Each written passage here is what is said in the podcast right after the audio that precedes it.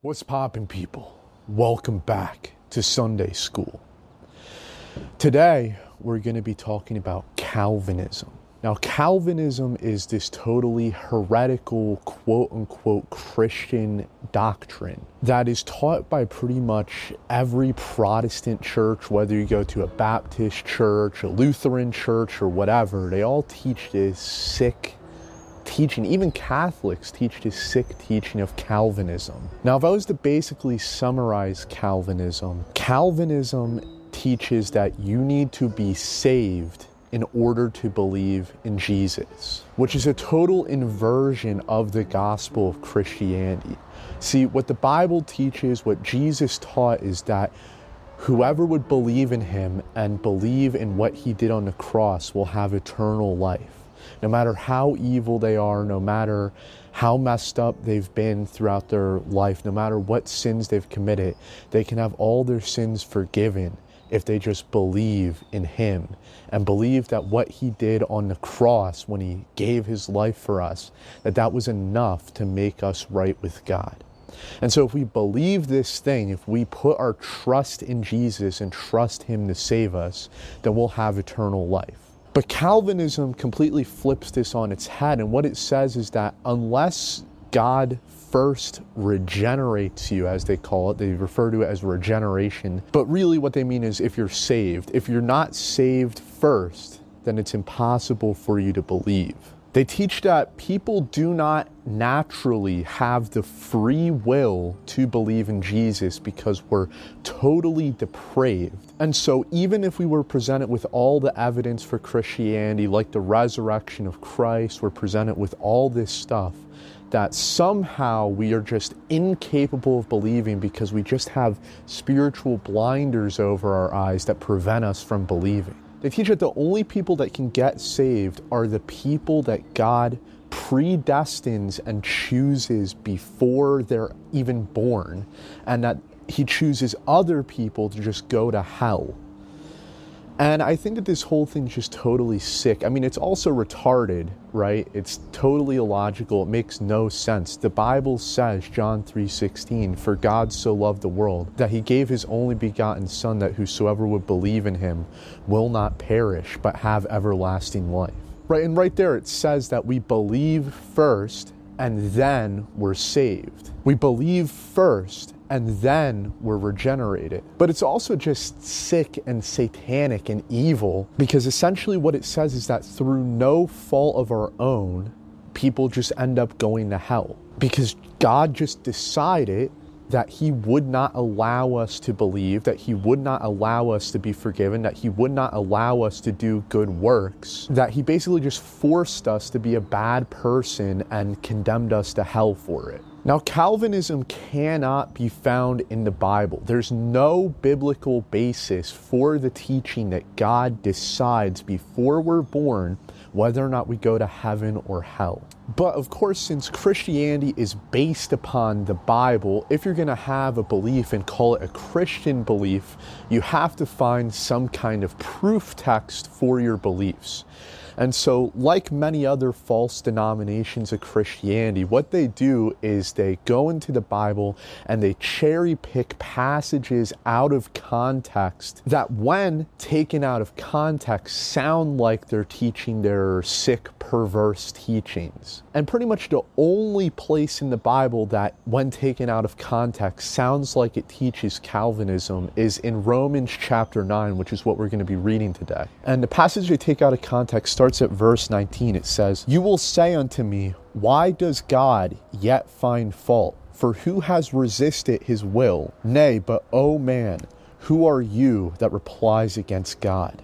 Shall a thing formed say to that which formed it, Why have you made me thus?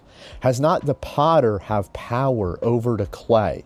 Of the same lump to make one vessel unto honor and one unto dishonor.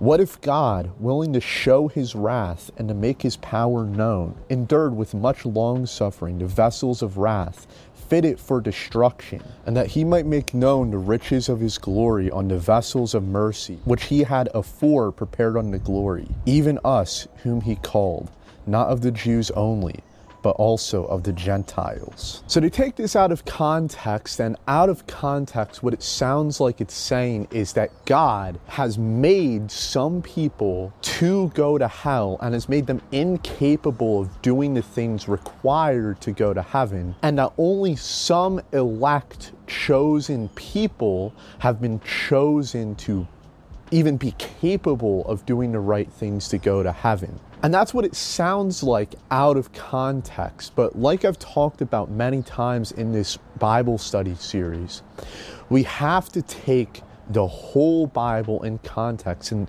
the book of Romans is a self contained book, and we have to look at the whole book in context, and we have to look at the chapter in context. Now, if this is what it was teaching, number one, it would contradict many other things that are stated in the book of Romans, most specifically, chapter 2, which says that God rewards people based on their actions. Right now, Calvinism and, and what they claim this verse is teaching is that God doesn't care about our actions and that God is just predestining people before they're born to believe. Right, but if that was true and that was what this verse is teaching, it's in direct contradiction with Romans chapter 2 that says God rewards people based on their actions, and that people who actively seek to follow God and do the right thing, He will award them with everlasting life. But the people who decide to do evil, they're going to be rewarded with eternal damnation. Right, but if we have no free will, then why does Paul labor in Romans chapter 2 to make this point that our decisions lead to our eternal justification or our eternal damnation? It would make no sense because we can't decide anything. Why would Paul berate us and say, Oh, vain man, how do you think you can get away with these things in Romans chapter 2? He literally says, How do you think you can get away with this? He's calling us to repent. But if we have no free will and we can't choose, then what's the point of even talking about any of this? It's, it's retarded. It makes no sense, right? So we have to look at the context. And when we look at the context of Romans chapter 9, it's not really talking about how people get saved in general. It's not talking about how we can get to heaven in general. It's talking about a very specific issue. And that specific issue is who are God's chosen people? So let's start at the beginning. I say the truth in Christ, and I lie not, my conscience also bearing me witness with the Holy Spirit that I have great heaviness and continual sorrow in my heart. For I could wish that myself were accursed from Christ for my brethren, my kinsmen according to the flesh, who are Israelites, to whom pertains the adoption and the glory and the covenants and the giving of the law and the service of God and the promises, who are the fathers, and of whom concerning the flesh Christ came who is over all God, blessed forever. Amen. So he begins off this chapter talking about the Israelites. And also, I just want to point out in verse 5, he literally says that Jesus is God. So, you know, a lot of uh, atheists, they claim that the Bible doesn't really clearly teach the Trinity. Muslims teach the Bible doesn't clearly teach the Trinity. Christ is God. So if you're denying that Jesus is God, you're just an idiot. But he begins here talking about the Israelites. So the topic of conversation is not salvation necessarily, although he does get a little bit into salvation. The main topic is Jewish people. And so we have to ask why is Paul talking about Jewish people? Right, well, as he says, the Israelites were given the adoption they were given the covenant, the Old Testament. They were given the law. That's the Ten Commandments, the laws of Moses. Of course, Moses, Abraham, Isaiah, David, they're all Israelites. And even Jesus himself was a Jew. Right? The Jews are called God's chosen people. Right, and that's very clear throughout the whole Bible. Jesus himself says in the book of Matthew that he didn't come for the Gentiles, he came for the lost sheep of Israel. But Christianity also teaches is that people who are practicing the Jewish religion cannot go to heaven. Uh, essentially, Jews don't go to heaven. But if the Jews are God's chosen people, then how can we say that people practicing Judaism can't be saved when the Jews are literally God's chosen people? Jesus was a Jew. And so, what Paul says here is he says that he has a continual sorrow in his heart over the state of the Jewish people because Jewish people are not saved, or the majority of them aren't. And as we're going to read as we continue into this chapter, the reason they're not saved is because they rejected Jesus as the Messiah. Right, as we know from the rest of what we read earlier in this series, the one requirement for salvation, the one requirement to get forgiven for your sins, the one requirement to go to heaven is to simply believe in Jesus and trust Him to get you to heaven. But most of the Jewish people of Paul's time and most Jewish people today have totally rejected the gospel of salvation. And instead, what they believe is that you have to obey these commandments, these strict religious regiments.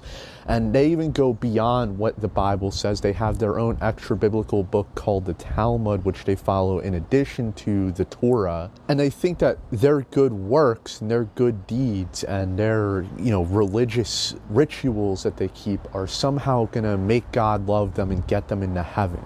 And so, because they reject the gospel, they're not saved.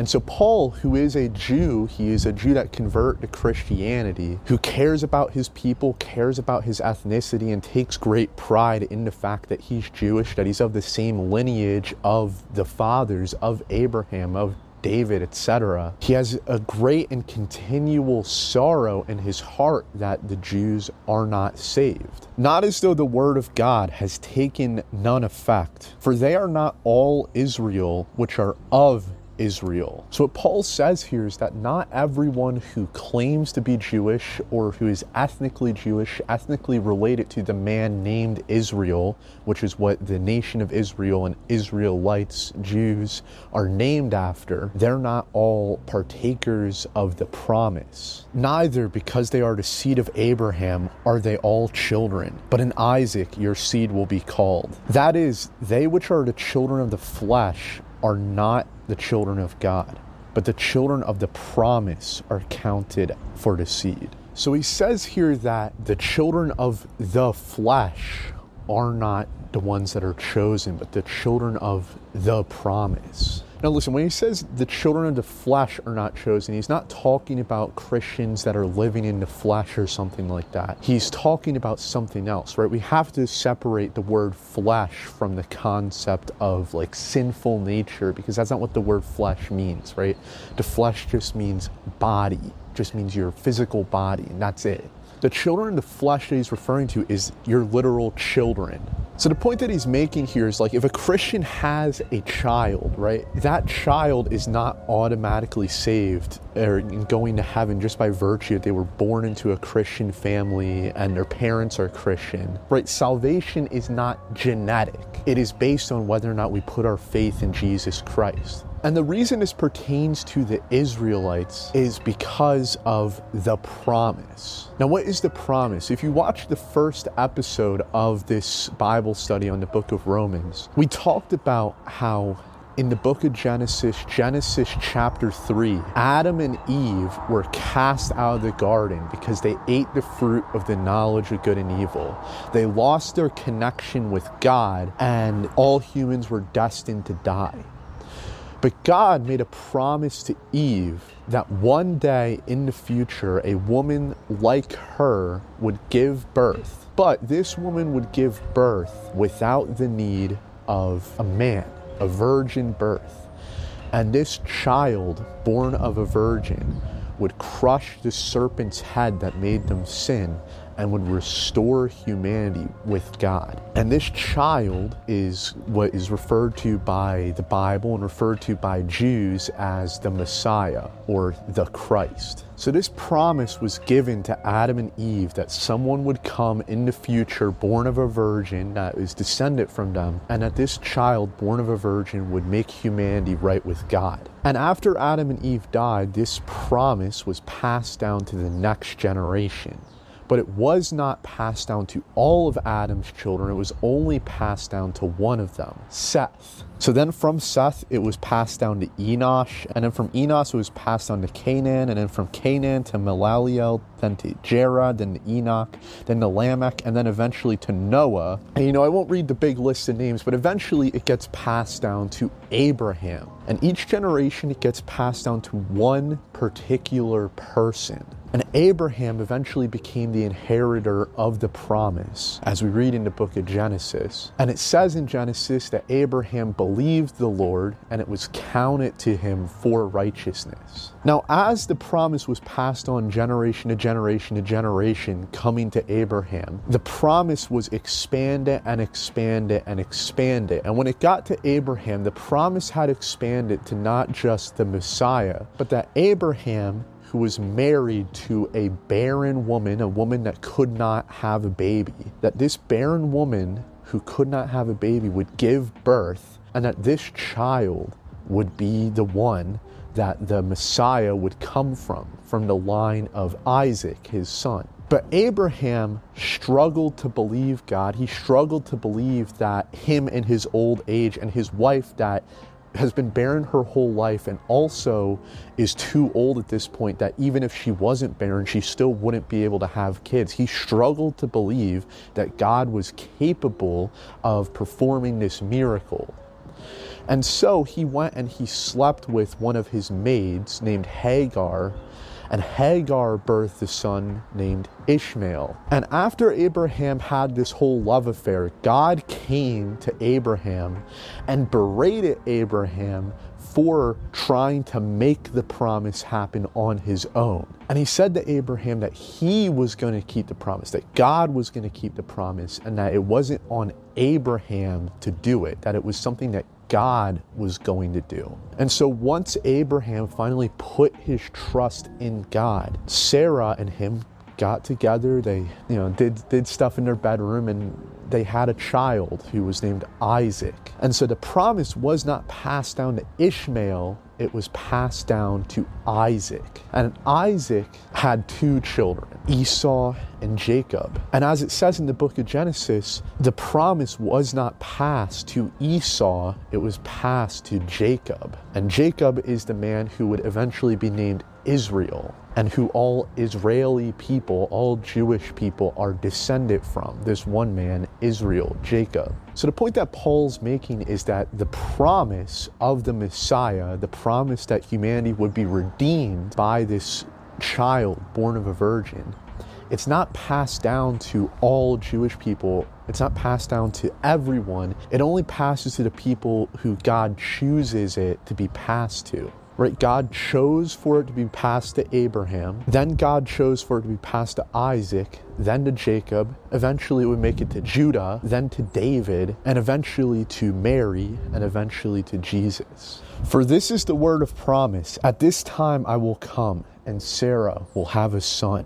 And not only this, but when Rebekah had conceived by one, even our father Isaac, for the children being not yet born, neither having done any good or evil, that the purpose of God according to the election might stand, not of works, but of him that calls. It was said unto her, The elder will serve the younger. As it is written, Jacob have I loved, but Esau have I hated. So the point being made here is that God chooses who gets saved and who doesn't.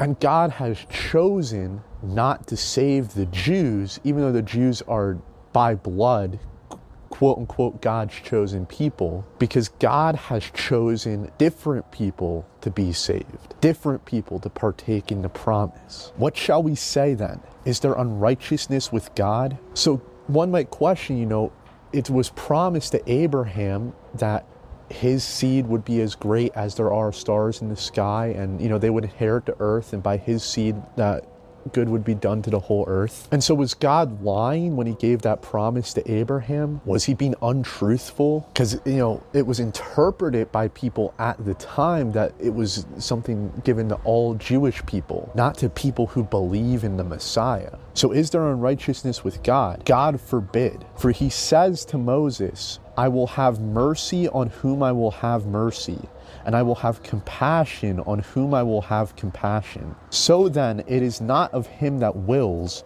nor of him that runs, but of God that shows mercy.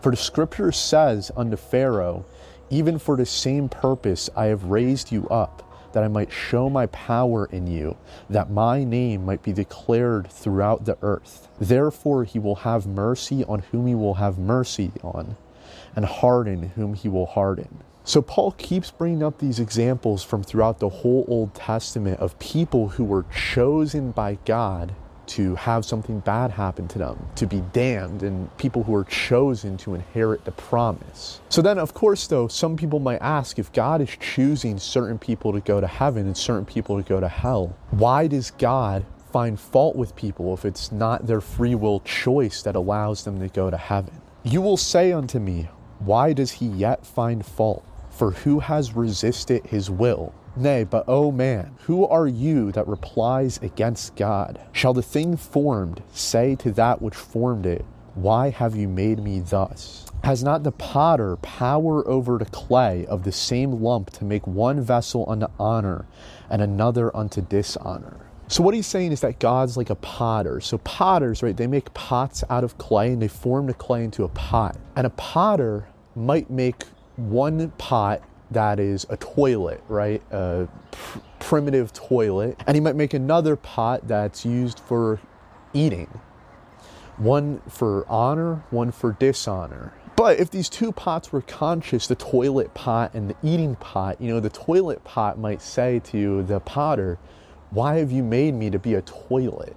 You know, I don't want to be a toilet. I want to be a, uh, you know, a food dish, right? But of course, you know, no matter how much the pot pleads with its creator, the fact is that the pot has no ability to change what it's used for. And so, at the same token, if God decides someone's going to hell, for whatever reasons, arbitrary or not, just or not, there's nothing we can do to fight against it. Now, this isn't to say that God is unjust and God just arbitrarily chooses someone before they're born to send them to hell.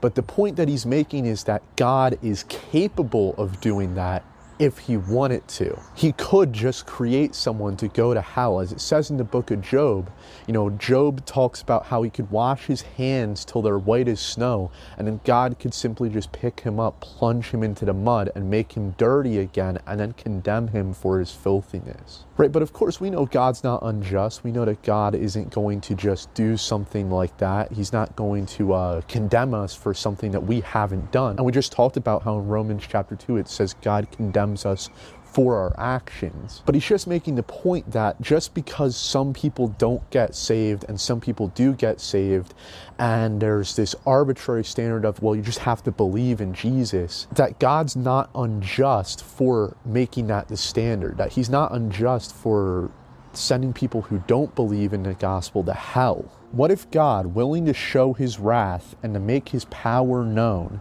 endured with much long suffering the vessels of wrath fitted for destruction, that he might make known the riches of his glory on vessels of mercy, which he has before prepared unto glory, even us whom he called, not of the Jews only, but also of the Gentiles. As he says in Hosea, I will call them my people, which were not my people, and her beloved, which was not my beloved.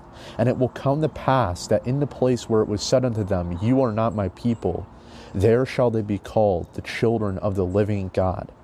Isaiah also cries concerning Israel Though the number of the children of Israel be as the sand of the sea, a remnant will be saved. For he will finish the work and cut it short in righteousness, because a short work will the Lord make upon earth. And Isaiah said before, Except the Lord of Sabaoth has left us a seed, we would have been Sodoma and been made like unto Gomorrah. Right, so the point that Paul's making is not about the fact that God just arbitrarily sends people to hell and just predestines them to go to hell just because he's a sick, sadistic freak. The point that he's making is God is justified in sending Jewish people to hell, even though they're God's chosen people, if they don't believe in him. And he's justified in sending Gentiles to heaven, even though they're not God's chosen people, if he decides to do so. Right? And the reason why this is so important, this might seem like a very strange thing to bring up, is because Jewish people have this kind of concept in their mind that simply because they are a part of a particular ethnic group that they deserve to go to heaven. Now this isn't all Jewish people, right? But during Paul's time there were a lot of Jewish people like the Pharisees and the Sadducees which believed that just simply being a part of this ethnic group made them better than everyone else and made them deserve to go to heaven. And what Paul's saying is no, you don't just deserve to go to heaven because you're a part of an ethnic group, even the quote unquote God's chosen people. Now, some Calvinists, they might accuse me of twisting God's word and adding to the words and making it say something that doesn't. Because to them you know it just really seems to be saying that you know God arbitrarily chooses people to go to heaven for some unknowable reason and arbitrarily chooses some people to go to hell based on no fault of their own. But if we keep reading the next couple of verses we're going to see that I'm in the right and that God does not arbitrarily choose people to go to heaven just for no reason, and he doesn't just send people to hell for no reason. What shall we say then? That the Gentiles, which followed not after righteousness, have attained to righteousness, even the righteousness which is of faith. But Israel, which followed after the law of righteousness, has not attained to the law of righteousness. So, right here, he's stating what the topic, what the main question of chapter 9 is. Why is it that Jews, which are God's chosen people, which keep the Torah and are even more strict, keeping Talmud, keeping, you know, other religious rituals, why is it that they go to hell even though they're God's chosen people? I mean, come on, they're God's chosen people. Just because they rejected the Messiah, does that really mean they deserve to go to hell? And why is it that these Gentiles, which historically throughout all of human history have been, you know, sacrificing babies to Baal and fornicating, doing homosexual acts on each other, killing each other, just total barbaric acts? Why are the Gentiles, the non Jews, getting saved? Wherefore? Because the Jews sought it not by faith, but as it were by the works of the law.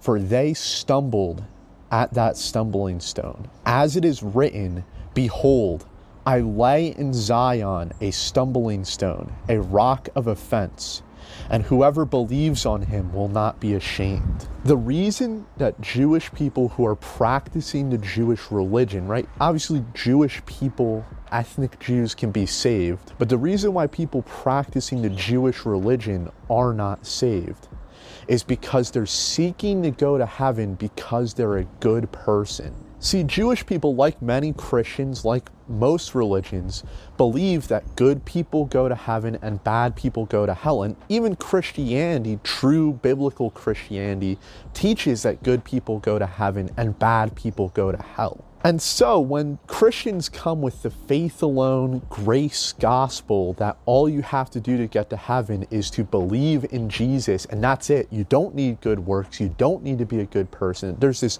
alternative path to go to heaven other than being a good person that you can just simply believe in Jesus.